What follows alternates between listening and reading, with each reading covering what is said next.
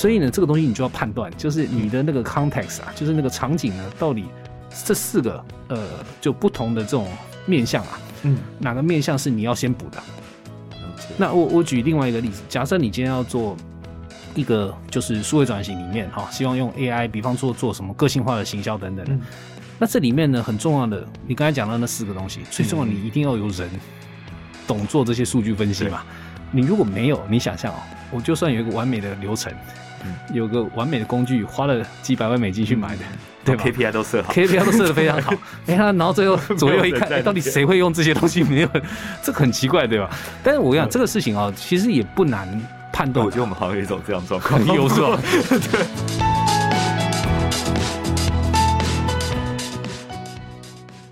一个决策，一个难题，一个框架。欢迎收听《商业周刊》新创的两难，我是徐月婷 JT。这个专栏每次都会有我跟一位创业者或 CEO 对谈新创企业所面临的种种挑战。那这一集呢，我们很荣幸可以邀请到 Greenwise 绿藤生机的创办人兼执行长郑涵瑞 Harris。上周的听众朋友们，大家好。哎，Harris 你好，欢迎你来到这个本节目啊。那我简单先跟各位听众介绍一下绿藤生机这家公司啊。呃，绿藤呢，它成立在二零一零年哦，也是十几年的公司了哦。那它是第一家呢，这个倡导深度减法的本土保养品的品牌，然后呢，也被这个彭博商业周刊啊，就 Bloomberg 啊，誉为台湾的子孙秀啊，这个非常优秀的公司啊。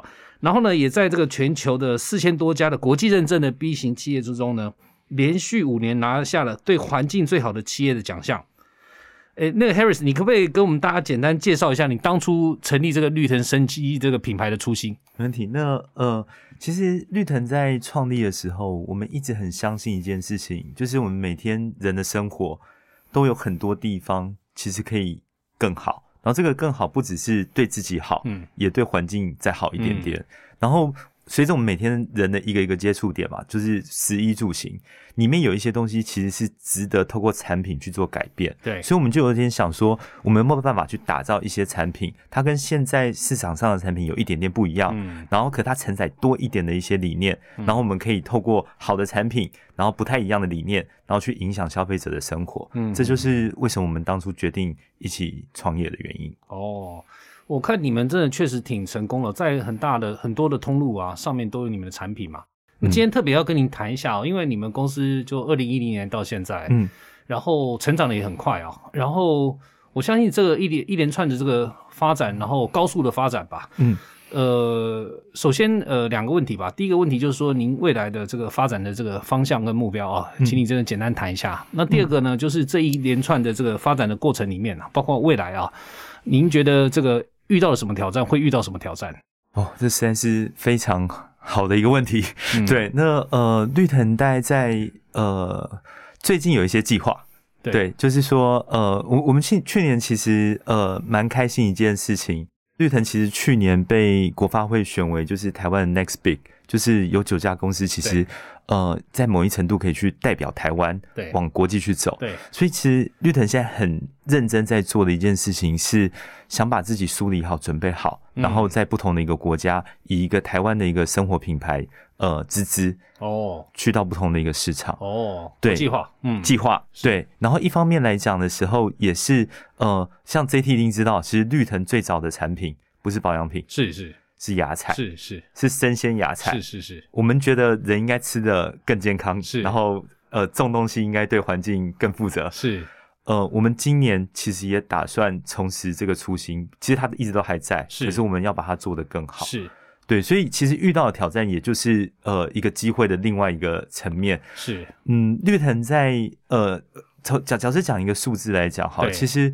从二零一五一六年到绿藤可能成长到现在，成长了可能十几二十倍，哦，但是我们的最主要的主管对，百分之八十都是同样的人。哦，然后我觉得以自己一个，我是我身为一个执行长，我觉得我自己的能力应该都没有成长到十几二十倍了。是是是，然后同事们可能也不一定有，嗯，所以呃，在快速成长之后，呃，如何让组织在面对外界的挑战、新的机会，然后我们我我们绿藤又很贪心，对就是我们很希望生意做得 OK，对我们也希望做的过程之中，可以对员工跟环境还不错。是，当你遇到多重的一个张力的时候，我们的组织我们觉得能力没有跟得上现在一个挑战，所以嗯产生出蛮多呃内部的，就是张力啊、挑战啊、问题、压力。了解了解，这个等于是这个所谓的张力、挑战、压力，是你现在是感受到了是吧？因为过去成长了那么多，应该说一直都有感受到，一直都有感受到，了解对，了解。可是现在非常，现现在会觉得越，就是现在会，我我觉得这就像橡皮筋一样，对，你上面拉的越觉得越高的时候，哦你看到自己只有这个样子，对会越不舒服。哦，嗯，哎，这个可能请您再多讲一点呃细节啊。就您刚才讲到这个二零一五年到现在成长了十几到二十倍，对，这个是指营收。营收营收，那那公司的人公司有跟着一起成长那么多吗？还是呃，没没哎、没有没有到十几二十倍，对 呃，公司的人大概也从三十个成长到一百一二十个，哦哦一一百一二十个？好，那假设是三四倍这样子。。对，然后，但是大部分的干部还是嗯当年一起打拼过来的伙伴是吗？对，了解了解，OK，那那这个确实哦挺有意思的哦，就是说，呃，我我想也是挺典型的问题啦，就是企业在成长的时候，尤其是新创公司，因为通常成长速度比较快嘛，嗯，然后这个呃业务成长呢，很多时候呢会比这个人才的这个成长啊，不管是质或量啊，呃，有些时候会来得更快一些。然后人这个事情，当然了，你很难就说不不像是做你们一个产品，对吧？就这一瓶保养品，你可以嗯复制一百瓶、两百瓶、三百瓶，甚至一千瓶，可以量产。嗯但人要量产其实不容易的，更不用讲就是说还有质量的这个提升嘛啊。是，那所以这个我觉得挺典型，但我听到一个还算是相当正面的，就是说至少你这段时间当初的那些重要的干部，你说八成嘛，还是留下来。最高阶的主管，对，其实呃，应该是八成，现在很多都还是就是以前的留下来的。哦，那那这个对确实不容易，对因为很多时候那个企业，尤其在蜕变的时候啊，嗯这个蜕变的意思有可能包括商业模式的改变啊，嗯有可能包括地域的改变啊、嗯等等的哦。其实人才的波动会比较大。嗯，那你们至少那些重要干部留下来，我觉得这个呃说真的已经是挺好的第一步了。是，嗯也很感谢，就是这些同事们其对实一起在打拼。嗯对对。那刚好，因为今天你等于是带出一个挺重要的议题哦，也是我们今天可能要谈的这个主要的框架吧。那你提到这个组织的能力的建设哦，然后呃，我我觉得对，因为我们呃，这也是我们算是顾问业里面服务的重点项目之一啦。嗯，很多 CEO 来找我们，反而不太像是大家觉得的要要跟他们指引个方向啦，或是讲个策略等等。其实老实讲，我觉得反而过去这十年哦，真正呢 CEO 来找我们，他是对方向 no clue 的这种 CEO 反而非常少的。真的吗？第，我觉得如果要用一个比例来讲，可能十个来找我们的 CEO，顶多只有一个他对方向是不清楚的。嗯那方向不清楚呢，通常呢不是他本职的这个核心的事业，大部分是新行业或者新产业的方向。好，这个是有的。然后有些时候呢，会遇到呢是 CEO 本身呢已经有些想法了，但是呢一直没有办法去验证。哦，所以找我们去 validate 去验证呢他的这个想法。哦，这个可能又又是大概两三个。嗯，那其实呢，大概六七成都在干嘛呢？是因为呢，他已经有一个很清楚的想法了，他也觉得这想法没有太大问题。可是麻烦的是，他团队跟不上。真的、哦？对，然后呢，找我们建能力，这个反而是我们现在最主要的工作。那这个有可能有几种场，有几种不同场景哦。最常见就是企业转型嘛，嗯比方说，我最喜欢讲的例子是从卖产品到卖解决方案，这是一种转型。也有可能你比方说本来是卖这个套装的软体，现在变成卖 SaaS，变成服务的，对吧？也有这种的。然后大家都在讨论什么订阅制啊，那有些呢从线下变到线上，或甚至变到所谓 O to O 这个线上线下融合等等的。那这些其实遇到转型的时候，呃，大部分的 CEO 啊，最大的无奈呢，就是企业的能力跟不上来。嗯，那这个您您您刚才提到的绿藤，好像跟这个也有点类似，就只是是啊，嗯，你们不一定是方向上有个转变，但是是因为业务成长的非常快。就是我们的视角，以我自己的视角来看，我觉得非常，刚刚 J T 讲的非常有趣，是。就是我们大概呃看一个生意来讲的话，，对。你的战略是什么？对。然后你的组织能力有没有跟上？对。这两个东西相乘上去，好像比较有机会。是的，是的。然后我我们的确现在会觉得战略上面，就是我们觉得大致方向我们应该想去尝试，是不一定是对，可是是想去尝试，但能力跟不上。是是，这个这个就挺典型的。然后呢，这边的话呢，我我觉得还有几种哦，尤其新创公司哦，那个那个跟大公司呢，可能有些时候会有些不一样的地方，就是嗯，新创公司通常对那个战略的方向啊，很多时候呢是说真的是 CEO 或是一些比较天才的经营者，他们本身要么就是之前的事业、之前的经验哦，给他一定的方向的想法，或是本身就是因为很聪明，他去想到一些人家想不到的世界啊。所以呢，通常呢，这些新创公司啊，遇到的这个 ambition 啊，嗯。跟他的能力的那个那个 gap 啊，又更大，呃，跟对跟大公司又不太一样。嗯。大公司因为毕竟比较有组织一点，嗯。所以呢，这个通常呢，呃，就我们服务因为是大公司为主嘛，所以大公司去建那个团队能力哦，嗯，可以有一定的方法论的。那这个方法论我大概讲一下，那但是我我还是要把蛋叔讲出来，就是说，因为你毕竟你们还是比较新创的企业嘛，嗯嗯嗯，我倒不会去建议呢，这个大公司因为做了一二三四五步，你们就跟着做一二三四五步，这个大概也不是很现实啊。嗯。那我讲大概都会分几个方面哦。首先，我们先简单的对这个什么叫做组织的能力啊，如果做了一个简单的拆解啊，呃，当然我我想呃各家的这个想法或是做法不太一样，但是不会差很多。嗯，那我们 BCG 是认为四个大的方面啊，第一个呢，呃，就我们讲的流程。流程，流程啊，就台湾人最喜欢讲的 SOP 嘛。流程这个事情其实是能力的一个体现的。好，然后呢，第二个呢是工具哦，这工具有可能是 IT 系统，有有可能是数位工具等等的。嗯，然后呢，第三个呢是我们叫做 competence 啊，competence 其实就是能力啦。嗯那这个能力呢，通常讲的是比较个人的能力。然后呢，第四个是我们叫 governance，governance 你可以把它想成是组织的结构架构，但是不只是这样子，因为呢，组织里面每一个人有自己的角色，然后呢，每一个人有他自己的动机，就是 KPI，好，跟他的激励机制 incentive 这些东西合起来，我们把它叫 governance。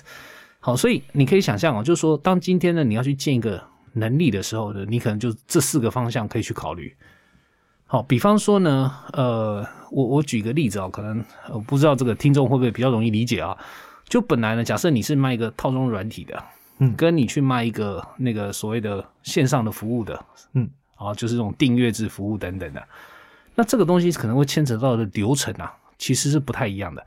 你以前是卖 box，嗯，那你卖的对象是什么呢？可能是你的代理商、你的这个经销商，对吧？然后再由他们去卖给最终的客户嘛。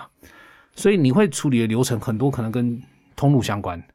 可是呢，当你今天是直接针对最终用户在卖的时候，你会遇到的流程可能很不一样。比方说，你会有一些是客户理解的相关流程，对吧？你是不是有定期去拜访客户？有没有定期去挖掘客户的这个痛点需求？然后呢，是不是呢有把它呃这个回来回报到公司里面的相关的这个 CRM 系统里面等等？就你会发现呢，你其实在做事情的这些这些 process 这些流程呢，会有一些不一样的。好，那所以你可以想象，当你今天公司要做转型的时候，嗯如果你这个流程没有跟上，嗯，大家呢还是 follow 公司 SOP，还是跟这些通路商打交道，每次跟通路商谈的就是呢，你给我多少量，我给你多少钱，你要做什么样的等级的这个售后服务等等的，谈的这些东西其实跟新事业其实不能匹配的。嗯所以流程是一个挺重要的，因为它就是基本上就规定我们的员工要做什么事情。嗯 OK，然后，然后当然了，会牵扯到很多工具上面的改变嘛。如果既有的系统不能支撑新的这个商业模式啊，嗯等等的，你这个其实也会有很多事情做事情会会卡来卡去，会极限嘛。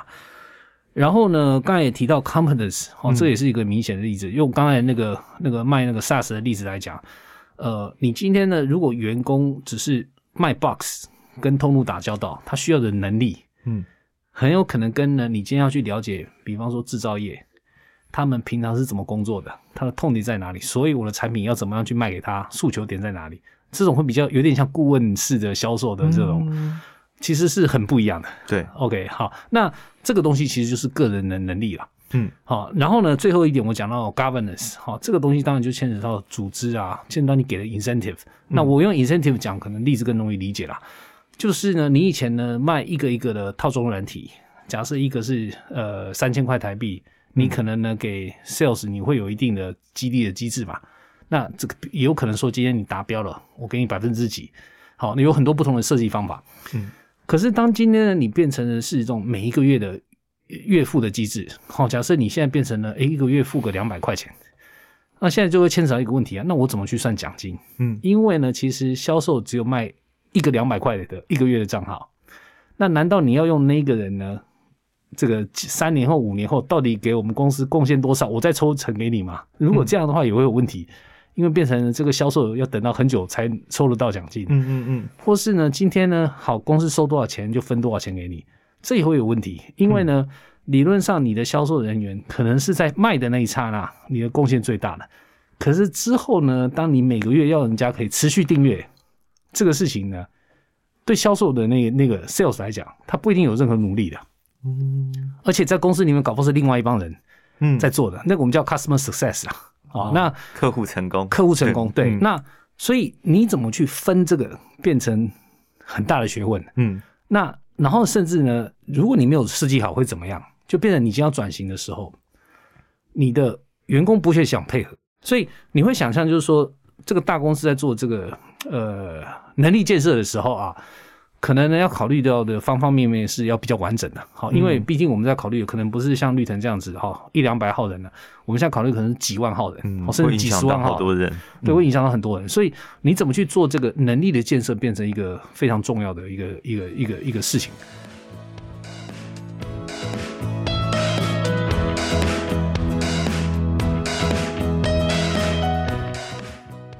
诶，所以 JT 一开始进去帮这些公司的时候对，会去评断它这四个面向哪边的问题比较大嘛？呃，这个要看呢，嗯。那个客户来找我们的起点。因为像你刚才提到，比方说像绿藤，嗯嗯。你你可能对你自己未来要做什么事情，嗯。你有可能是你已经很 sure，方向一定不会错，我现在只是执行，嗯。也有可能你今天不是很 sure，你就百分之五十的确定，嗯。那你希望找我们的呢？一开始就我刚才讲 validation，先来跟我验证一下，我这样走，嗯。我这样投放，未来三年的投放资源是不是对的？就是建立假说去验证，是，假所以你已经有一个假说，我们来帮你验证，这这也是一种可能的起点。嗯。但是大的方向一定是呢，一定要先确定嗯。未来你到底要做什么事情，嗯，你才有办法去呢提炼或是去梳理那个你的哪些能力是不够。对，然后这能力，我举例也有可能是，你今天就少了一个什么数据分析人才，这个是最 typical 的，对吧？因为数位转型嘛，很多是我就是没有 AI 的人呐、我就是没有大数据的人呐、嗯。所以你一定要先梳理你要干嘛的之后呢，你就会知道说，好，今天在我的能力图里面，我是哪些能力是缺乏的，嗯。然后哪些是我可能有这种能力，比方说我 IT。我虽然没有所谓的数位人才，嗯。我一堆所谓的传统的 IT 人才，那里面也会写城市码等等的。那我只是因为以前都教他们去管一些 IT 的设备，嗯。我没有叫他们真的把他们导入到这个所谓的 digital 的方向。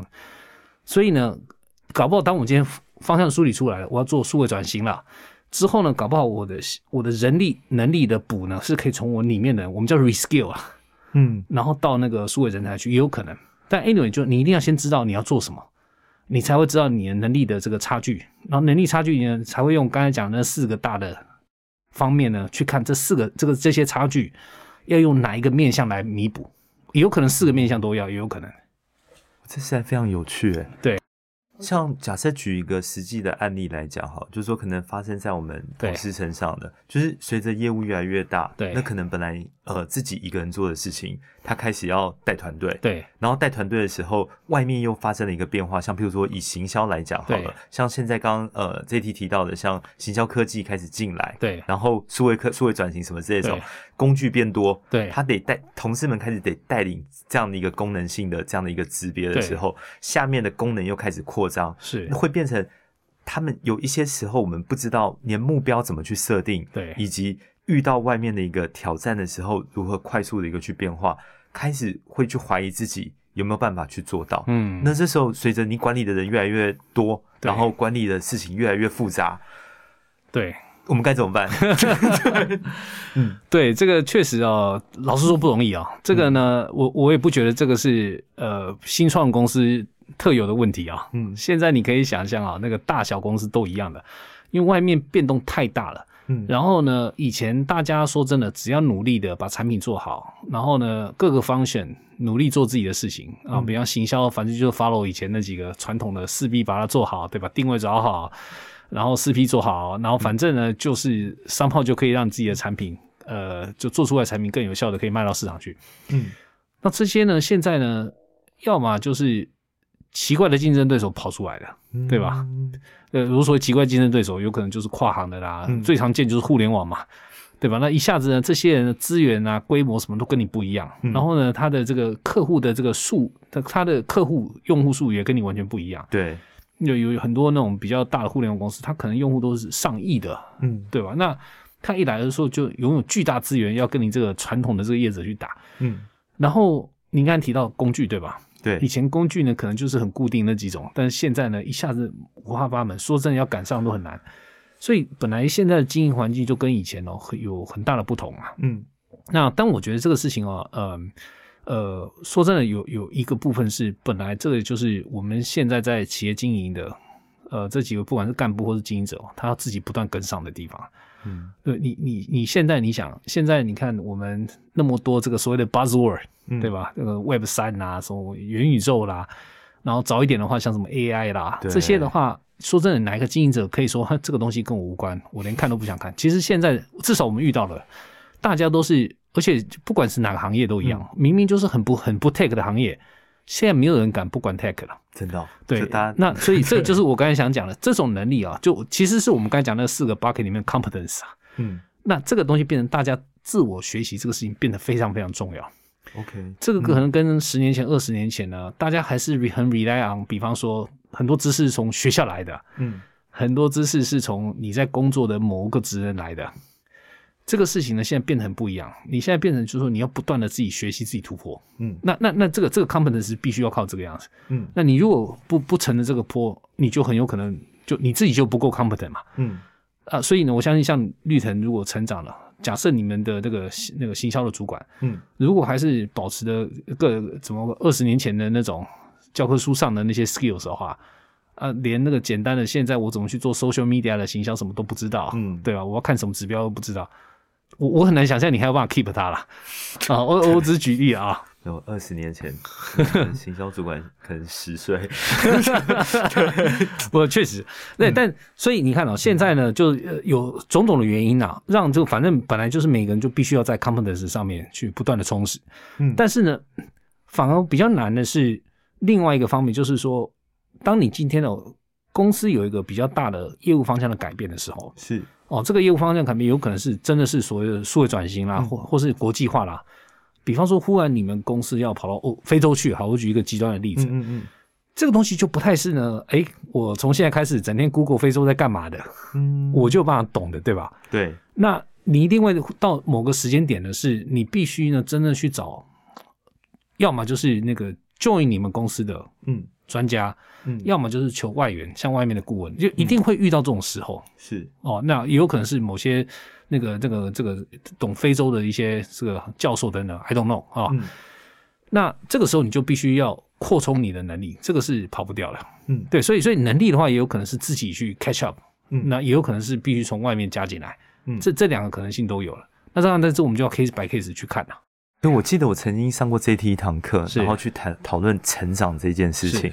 然后我刚刚就在想，以一般的成长来讲对啊，诶，这四个要素，他们的彼此之间的关系是什么？因为我们新创常常会想一件一个思考点，是我们专注在优秀的，我们比较比较有优势的地方，可是好像有一些东西的短板，这个东西一缺的时候，我们就根本就没有办法再往前走。是是这个哦，呃，对，这个好问题哦。我我嗯老实讲，我还挺难去给你这方面的总结的。我嗯讲为什么啊？因为呢，不是每个公司哦，嗯，在补任何能力的时候，对，这四个都要补的。哦，懂。对，然后呢，这个事情其实很重要，就是你要去做一些 prioritization。好、嗯我我举个例子哦，比方说呢，如果今天呢、你呃你想你想呃建立一个所谓比较敏捷的组织吧，，对对对，那敏捷你大家也知道，就是围绕着某群客户的某个痛点，嗯然后呢去提供这个产品嘛，嗯然后这个产品呢可能每一两周不断的进化，对吧？如果要这样的话呢，其实你的流程本身啊，可能不一定是最重要的。哦，因为流程的缺点就是会绑死你嘛。是那流程这个事情是在什么状况比较好？就是当你要解决问题是很固定的，对，那你要确保做这个事情的品质是一定的。所以呢，这个东西你就要判断，就是你的那个 context 啊，就是那个场景呢，到底这四个呃就不同的这种面向啊，嗯，哪个面向是你要先补的？了解。那我我举另外一个例子，假设你今天要做一个就是数位转型里面哈，希望用 AI，比方说做什么个性化的行销等等的。嗯那这里面呢很重要的，你刚才讲到那四个东西，最重要你一定要有人懂做这些数据分析嘛。你如果没有，你想象哦，我就算有一个完美的流程，嗯有个完美的工具，花了几百万美金去买的，对吧 KPI 都设好，KPI 都设的非常好，哎呀，然后最后左右一看，到底谁会用这些东西？没有人，这个很奇怪，对吧？但是我跟你讲，这个事情啊，其实也不难判断啊。我觉得我们好像有一种这样状况，有是吧？呃，我我偶尔呢，这个很有意思啊。我我们遇过一个比较相反的例子啊，就是呃，曾经有公司来找我们说，哎哎，我请了几百个 AI 的博士啊，你们可不可以帮我理解一下怎么去用这些人？这太强 这个当然大公司才会有的奢侈啊。但这个就是相反的，就是他没有先搞清楚他的战略目的是什么啊，然后呢，结果呢去补他的能力嘛，啊，整个结果呢，这个能力里面他把人这个部分呢补得非常的这个优优质，可是呢，因为他从战没有从战略下手，所以就算他的某个能力特别突出，可是他就没有办法做匹配，没有办法发挥，这这个也是另外一个很有趣的这个现象了啊，所以。呃，回到我一开始讲的，就是还是 ideally 还是要先知道你到底想 achieve 什么，这个就是策略嘛，或者是战略。嗯，然后呢，知道你的能力的短板，嗯然后能力短板再来讨论刚才讲的那四个面向，嗯能怎么去补这些能力短板。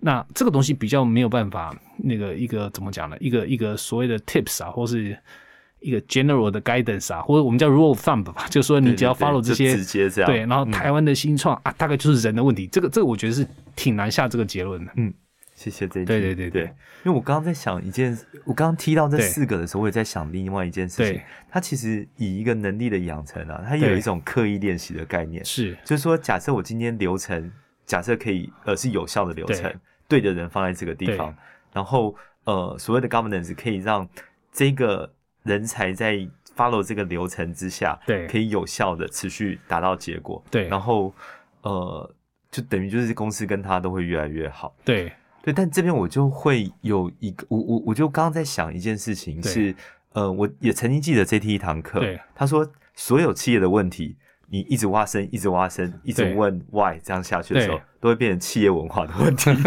我们现在在这边有一个问题哦，就是哦说，因为我们一直以来都蛮讲究敏捷，就是公司要能够快速变动方向，对针对客户的需求、客户想要的东西，然后无论是调整组织的结构，调整我们做事的方式，是，但到现在已经也也十年了，但就的确有点发现，好像大家比较不想要固定流程下来。哦，那就假设这一，我们假设你来诊断说，我们这间公司就是，诶，这个文化造就流程比较不容易稳固的话，对您有可能会建议我们做什么样的一个活动或行动之类的？对，这个到。呃，但当然，这个我我呃没有可能没有办法直接举你们公司当例子啊，因为你们 exactly 是遇到什么问题，我不敢说我非常知道哦。那可是我们确实哦，这个过去也看过几个公司哦，希望把这个流程他们叫固化，固化对 固定下来。嗯，然后那个那固定下来呢，当初还是有一些原因的哦。那个其实跟你刚才讲的那个业务增长有很大关系的，因为当你业务增长大的时候啊，其实你会发现就是说你的 CEO 的能够看到的东西一定是越来越小，对吧？或是越来越高，就是现场的每一个角落你是很难全部看到的。更不用讲，当你的企业开始做国际化的时候，嗯，对吧？已经到那么多国家了，是，你到后来呢，到你眼睛看得到的，基本上都是一些结果的数字对啊，啊，都是结果数字啊。不然有些时候比较倒霉，就是客户的抱怨直接寄到 CEO 这边来，但你真的看不到 day to day 的 operation 啊。嗯 OK，所以呢，当你规模比较大，然后你做的事业呢，其实也有一定可以固定的可能性的话，用流程呢来确保品质能够达到一定的水平，这是一种那个挺常见的做法。嗯，那但是我我也不能说这是唯一做法了，因为呢，您可能也听到有些公司了哦，那个他们是用所谓的文化，嗯，然后啊，什么就是哎对对。自由度，哎对。对，哎，文化有些时候啊还不一定，有有些时候，比方说文化就是好，就是对用户嗯。呃绝对的这个忠诚，或是甚至用 obsession 这个字啊，嗯，执着啊，对执着客，只要是 对，只要只要对客户，只要这个事情是呃这个消除客户的痛点啊，你有绝对的授权去做。嗯。那那反正呢，就是有些公司它是基本上是靠这种所谓的文化啦，或是这种所谓的比较比较 guidance 啊的方式啊、嗯。来管，而不是就是说像我刚才讲的那个例子，对。很多呢是变成流程。对，那流程呢，流程要定下来是很容易的哦。你只要把很多的流程的关键点全部弄在系统上面，嗯啊，对。对，那所以利用系统的话，你就不得不 follow 那个流程嘛。啊，虽然虽然这个会有一些副作用啊，因为有些时候明明很简单的事情，人的话只要一句话就行，可是不行，系统你就要连到线上去，是。你要输入一大堆资料，然后资料呢有些东西还必填，对吧？那那您要，所以你会牺牲一些效率，但它好处可以换来 consistency 嘛？你可以发现，就是几乎所有地方流流程无所不在，它基本上呢，有些公司甚至是用流程嗯。来管理公司的，天哪，啊、对，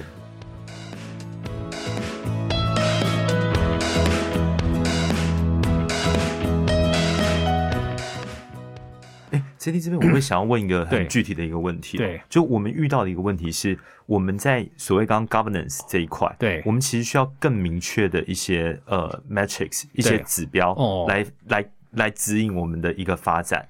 然后，但是有一些指标进来，怎么去结合到企业我们每天在做的活动，它也好像内部有一些土生土长的同事就比较不会，对但是外面的经理人会，所以等于是外面的经理人会，顾问可能会，对。但这是我们该怎么选择？哦，如果只是穿单纯的随着业务的增长跟需求啊，需要在 KPI 上面有进一步的突破的话，，对，这个倒是挺容易。呃，就说有很多比较快的方法，比方说有些时候你真的是找就是行业的专家、嗯，跟你指引一下，就说，哎，同样是就是消费品，对，然后呢，这个其他领先消费品是怎么去设 KPI 给他海外的这个业务主管？哦是，就你可以很 specific 的，这个其实现在说真的，这个资源哦，还挺容易拿到的，不会太难。OK，那当然呢，这边要小心的就是说，不是其他公司怎么样你就怎么样的，因为呢，这个 KPI 说真的，如果你花时间下去研究的话，它还是挺大的一个成分是来自于公司的文化的。是，呃，我我举例啊，有些公司是非常靠 KPI 在 drive 员工的，嗯，这个东西有好有坏的，你大概也看过很多。我不喜欢，啊 对对，因为因为说真的，这个会造成一个问题，就是 transactional 了。嗯，就大家呢，员工动是因为 KPI 有写，嗯。当今天呢，明明员工发现了这是有问题的，是，但是 KPI 跟我无关，就没人理。为什么？因为理了对我没什么好处啊。所以当你今天太靠这种分数来管人的时候，会出现这个问题。嗯，好，那当然啦，这个这个 KPI 永远可以设的比较虚一点，或是比较少一点，嗯或是比较结果导向一点。那结果的话，有分个人结果，分公司结果。嗯然后你懂我意思吧？就比方说，同样是设个业务指标的 KPI，、如果你是设自己卖出去的，嗯，跟你是设呃，就我同一个人背啦。如果我背呢是只有背我自己卖出去的嗯，这个这个销量，跟我背的是整个公司的销量，嗯，这个人的行为就会可能会不一样不。一样，因为如果我背整个公司的销量，表示今天诶我的同事卖出去，我也算一笔，嗯，我就会比较愿意去帮助别人嘛，嗯，对吧？但如果我设只有自己的，那是那我就算把我的同事的订单抢过来，我都要抢，对吧？那所以这个呢是，呃但是但是哦，如果你全部人都是设公司的销量为 KPI，这个会出现一个问题，就是 free rider 的问题。意思就是，反正大家都有背嘛，哎，那今天你多做一点，我就提早回家了，Thank you，拜拜，这样的。所以这个东西就是变成一个，所以设置 KPI 这个事情哦，其实有很多里面牵扯到你公司的文化，对，跟你的 CEO 本身的这种，你你到底想要公司变成什么样的公司？它这个其实是，呃，这等于是讲中枢神经，你要驱动这个组织要去动的一个重要的一个工具啊。所以那个部分真的不太能够 copy and paste 啦，因为每个每个公司毕竟都不一样。我觉得，我觉得这边我们就遇到真的所对谓新创的两对难，对就说，呃，我我我举绿藤做一个实际的一个例子，对我们跟一般的美妆产业对是反过来的，是是，就是呃，绿藤是反正是官网起家，，对。然后等于是像，即便现在我们等于是官方网站是。不含陌陌这些，是。还占五成左右的营收，是对，然后。现在美妆行业是反过来，是。就是变成是他们是线下，然后现在开始往线上线上来走。对。可是我们现在是往线下持续扩张。是。可是就会变成说，我我想要去找 benchmark，我想要去别人去跟别人学习，说怎么样的一个指标设立哦。可以去导引我的公司的时候，我我发现有有一点点困难。哦，然后又又同时又身为一家 B 型企业，就是说，我们其实让不同的主管里面把对员工好或是对环境好的一些指标都设进去的时候，我我们就会造成就是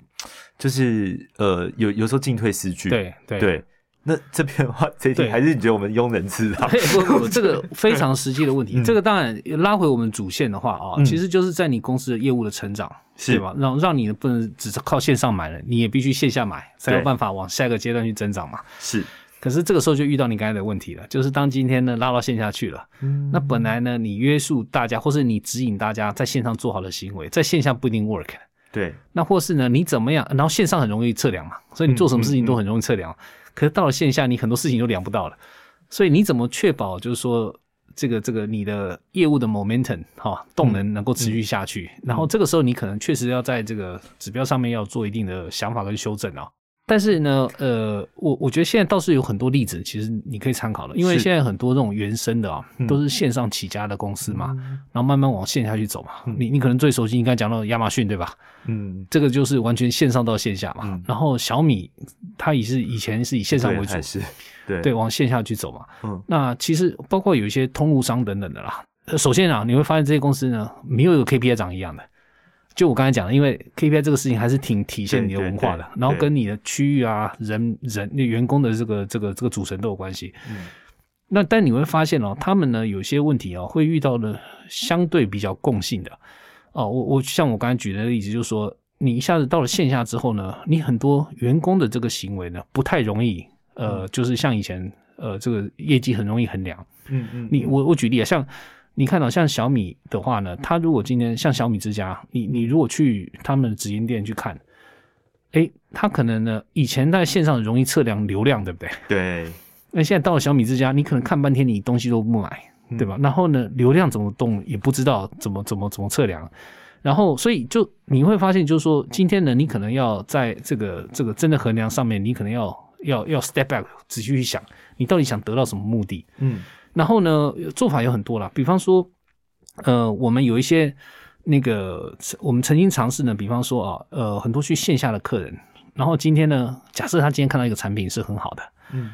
然后呢，假设他呢，诶想要买，然后但是店里面没有，嗯。那你或许呢可以，比方说在店里面有个 guidance，或是或是店里的员工呢可以给他一个 QR code，嗯，那这个 QR 你想这个 QR code 当然就会有包一些名目啦，比方说，诶我给你这个九折的折价券，嗯，你回去呢就这个东西直接上网订，然后九这个那那这样的话，你就可以去 track，就说今天这个订单嗯，有这个九折九折价券，原因是因为哪个店的谁发了这个折价券可，以追踪，可以去追踪嘛。像这种 trick 其实现在很多，那但是当然了，追的很细的，我就刚才讲，追的很细的有追的很细的好处，嗯，啊，因为呢这个呃赏罚就可以分明嘛。嗯。可是它有它的缺点，就是今天你量的东西我才管，你不量的东西我就不管。嗯，好，所以 again 就是说，最最终就会牵扯到你今天在企业成长的时候，你到底用什么方法去统帅你的底下的员工？虽然现在可能是上百个，但可能几年后会上千个，在几年会上万个，你一定会遇到这个问题。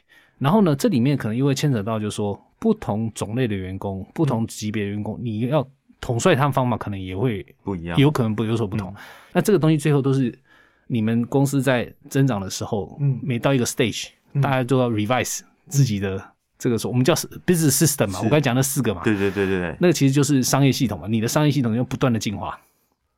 随着你的业务变大了，种类变多了，你的员工组成变复杂了，对，你很多事情就要开始考虑了。听起来真的是很大的挑战。不不过我会觉得，其实觉得很感谢，因为刚刚其实呃，无论提到哪一种商业的一个成长，其实那四个面向，就是从流程啊，然后到就是工具对 competency 到 governance，对。我觉得都可以让我们去做一个思考的一个依据。对。对，然后其实刚刚这样听下来，就觉得以现在这种外面就遇到各式各样的一个挑战啊、变化、啊，是，就是管理顾问的生意会越来越好。对对，这个这个我当然这个对这个是对，谢谢你给我们这个鼓励。没有啦，这世界，所以这世界的复杂性真的是越来越高，是对不对？是就是 ESG 数位转型对 Z 世代，这对就是更难了、是真的，真的。这个当然，这个这个这个呃，我我好谢谢，首先谢谢你这个 那么看好我们这个行业啊。非常可那当然，我们这一行呢，这个不可避免就是 always 要比客户多想一步啊，就是我们我们内部会叫 all all smart 啊，比客户更更聪明一步这样子。所以我们挑战呢，就是在于能够呢怎么样子 always 是在这个这个时代的前沿去想，然后而且不是只是去理解那个技术啊，而是理解这个技术给我们客户带来的嗯 so what 在哪里？这个这个我觉得还是挺大的一个挑战的。这平常都是怎么样去形成的？对，呃，这个我觉得是好问题哦。其实这样的，就是说，呃，我但我们刚才都一直强调变啊，对，但有些东西其实不变。太变的。哦。我我举个例子哦，因为我们最近刚好有一本书哦，那是很经典的一本书，叫《时机竞争》啊，《时机竞争》这本书啊，呃，这本书呢，其实是在接近至少呃，几乎快四十年之前，嗯，好，我们的以前的那就是资深合伙人他们发现的。那我简单讲是干嘛了？就是在那个时代哦，你可以想象一九八零年前后嘛，那个时候呢，整个世界哦还是被一个规模，嗯，规模有规模的人就掌握规模就掌握了一切的这个想法，嗯，是是支配的嘛，嗯，那但他那时候他发现呢，哎，有一些公司它规模是小的，嗯，可是呢赚的钱跟它的利润不输给大公司的。嗯。所以那个时候他去找为什么？那结论就是这些人虽然没有规模，但是他动得很快，动得很快。客户要什么，他马上给人家。比方说像呃，你要定制家具，可能大公司呢都要什么两个月、三个月，但他们呢可能就是两个礼拜、三个礼拜就给你。嗯，就他动得特别快。嗯，那这些动得特别快呢，就是因为动得特别快，很多正面循环来的嘛。对，更更早交付，存货更少。然后呢，客户满意更高，又回来找你，对吧？然后你就会变成一个非常有效率在运作的一个商业的机器。所以这个概念呢，其实是很早就发现了。但是现在呢，我们在这个我们现在来讲，你说企业速度重不重要？甚至呢，我如果大大的问企业的规模跟速度，如果要你选一个，你要哪一个？很多人会去选速度的。那所以有很多呢，其实呃，就说那种呃发现啊，嗯，其实是不变的。嗯，好，或是呢，隔了一二十年、二三十年，你还是发现这些东西是很经典的、很重要的，就这个东西是在的。嗯，那但是呢，有很多东西也会跟着变。嗯，哦，所以其实难就是难在就是说，你当你今天是 CEO 的时候，有哪些东西是我们叫北极星啊？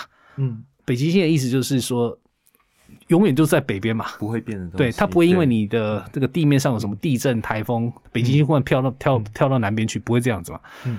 所以这个就是一个呃，我觉得挺有意思的逻辑，就是你怎么在你这个动荡的时代里面找到自己的北极星？那有些东西你觉得一定不会变，嗯，那有些东西你觉得是每天在变的，那这个分别确实就是经营的功力了。是。对，其实很谢谢 JT 这段话，他你知道这个让我想到就是贝佐斯带给我影响很大的一段话，是。就他说呃，大家都在问他说十年后有什么会改变，可是没有人问他说十年后。有什么不会变？没错，但他觉得其实商业真正的本质是根基，应该根基在不会变的事情上面。是的，是的。像举样，大家想要更便宜的产品，想要更快的运送，所以他打造了就是亚马逊这一个这样一个帝国。对对，所以我其实一直其实这这个问题我每年都会想一次，就是有没有哪些事情是不会变，我值得我们压住在这？我觉得从这个想法，然后到刚刚提到四个面向，我觉得好像。找到了一些方向好，好啊，谢谢。这个这个，希望这个对话给你带来了一些一些启发啊。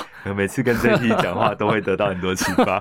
对，我们谈了挺多这个绿藤生机呢，这段历程啊，遇到的这些呃挑战啊，然后还有血泪，还有血泪是的。然后呢，我印象比较深刻就是呢，今天呃，这个你们所谓遇到的两难哦，还是在于就是说你们的企业在过去成长的那么快，嗯。那怎么样子呢？有办法让那个大家的能力能够跟上啊？这能力指的不是只有个人啊，是整个组织的能力啊。那这个确实哦，是一个要要兼顾哦不容易的事情啊。因为你如果只管成长，不管你的能力建设，嗯，那很有可能到后来成长会会遇到这个瓶颈。是，然后相反过来呢，如果你没有成长，好来支持来支援这个能力建设啊，需要花的这个这个这个不管是钱啊时间，嗯。呃，可能公司也不一定有办法持续下去，所以这种所谓企业成长跟这个能力建设这两个东西要怎么去呃，这个这个找到对的平衡点哦？这个确实是一个挺大的一个嗯挑战啊。是。然后呢，我们今天也谈到，就是说企业的能力啊这部分呢，我们通常是看四大面向嘛啊，是流程、工具，还有管控，还有这个个人的能力啊。然后，但这些呢，其实最终啊，呃，形成的企业能力呢，都是会落落实在。个人员工的这个行为的变化。是，那我们今天呢，其实也聊到了从另外一个角度来看，文化这个角度来看，嗯，那文化其实呢，也是一个影响员工能力的，或员工的的行为的啊，这一个一个重要的一个一个一个一个角度啊。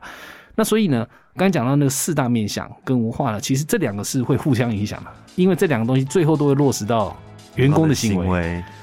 对，所以呃，我我想这个这个讨论还挺有意思的啊。我觉得今天学到超级多东西，非常谢谢这一题。好啊，今天再次谢谢 Harris 来到我们节目上来哈，然后各位听众，下次再见。